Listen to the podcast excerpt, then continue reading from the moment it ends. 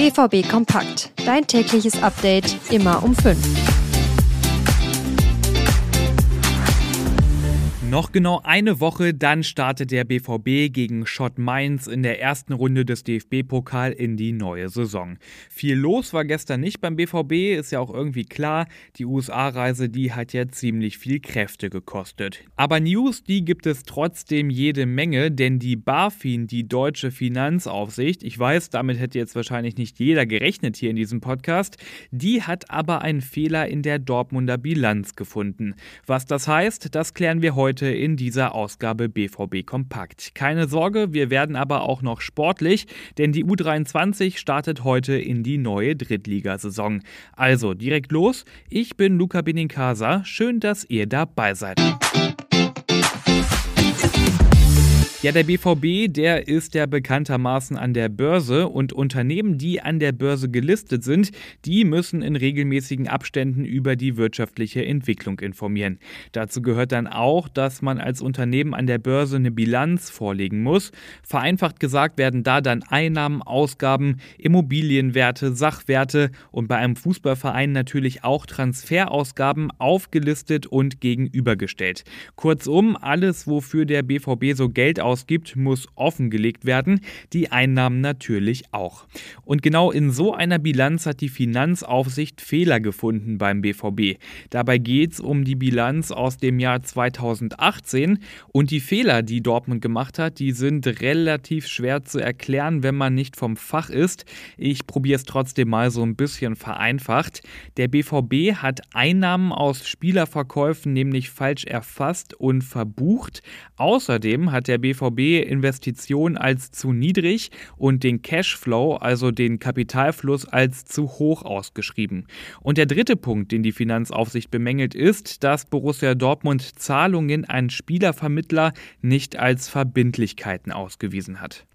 Ja, ganz schön viel Fachsprech hier. Ich weiß, Borussia Dortmund wurde auf jeden Fall für all diese Fehler von der Finanzaufsicht gerügt.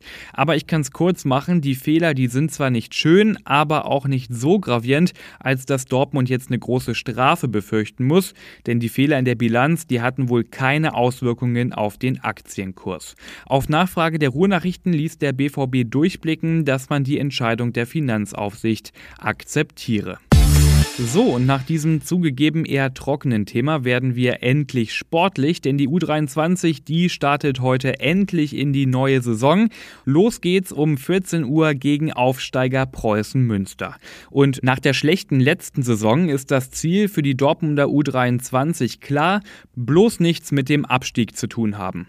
Preußen Münster, der kommende Gegner, der ist nach drei Jahren Abstinenz in der dritten Liga wieder zurück. Die Stadt ist euphorisiert, das Stadion Stadion in Münster wird ausverkauft sein. Auch rund 1000 BVB-Fans werden dabei sein. Also alles angerichtet für einen tollen Saisonstart der U23. Wir drücken die Daumen. Auf unserer Homepage findet ihr ab 14 Uhr das Spiel im Live-Ticker. Alle weiteren Infos zum Saisonstart der U23, die lest ihr auch online bei uns auf ruhrnachrichten.de slash bvb. Den Link dazu findet ihr in den Show Notes. Und zum Schluss dieser Ausgabe, da habe ich noch einen Lesetipp für euch. Und zwar haben meine Kollegen Kevin Pinnow und Jürgen Körs die Gewinner und Verlierer der Vorbereitung ausgemacht und das Ganze für euch zusammengestellt. Die beiden waren ja mit dabei auf der USA-Reise, haben Edin Terzic und alle Spieler ganz genau beobachtet. Und welcher Nationalspieler nach Meinung der beiden etwas zurückgefallen ist und welcher Neuzugang auf sich aufmerksam gemacht hat, das lest ihr online bei uns. Auch den Link packe ich euch in die Show Notes.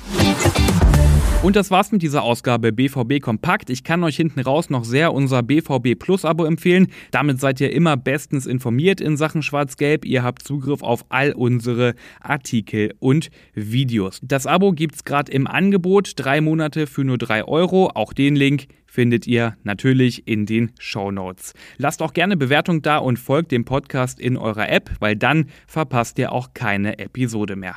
Ich bin Luca Benincasa, wünsche euch einen schönen Start ins Wochenende und morgen gibt's hier wieder um 5 die neuesten Infos.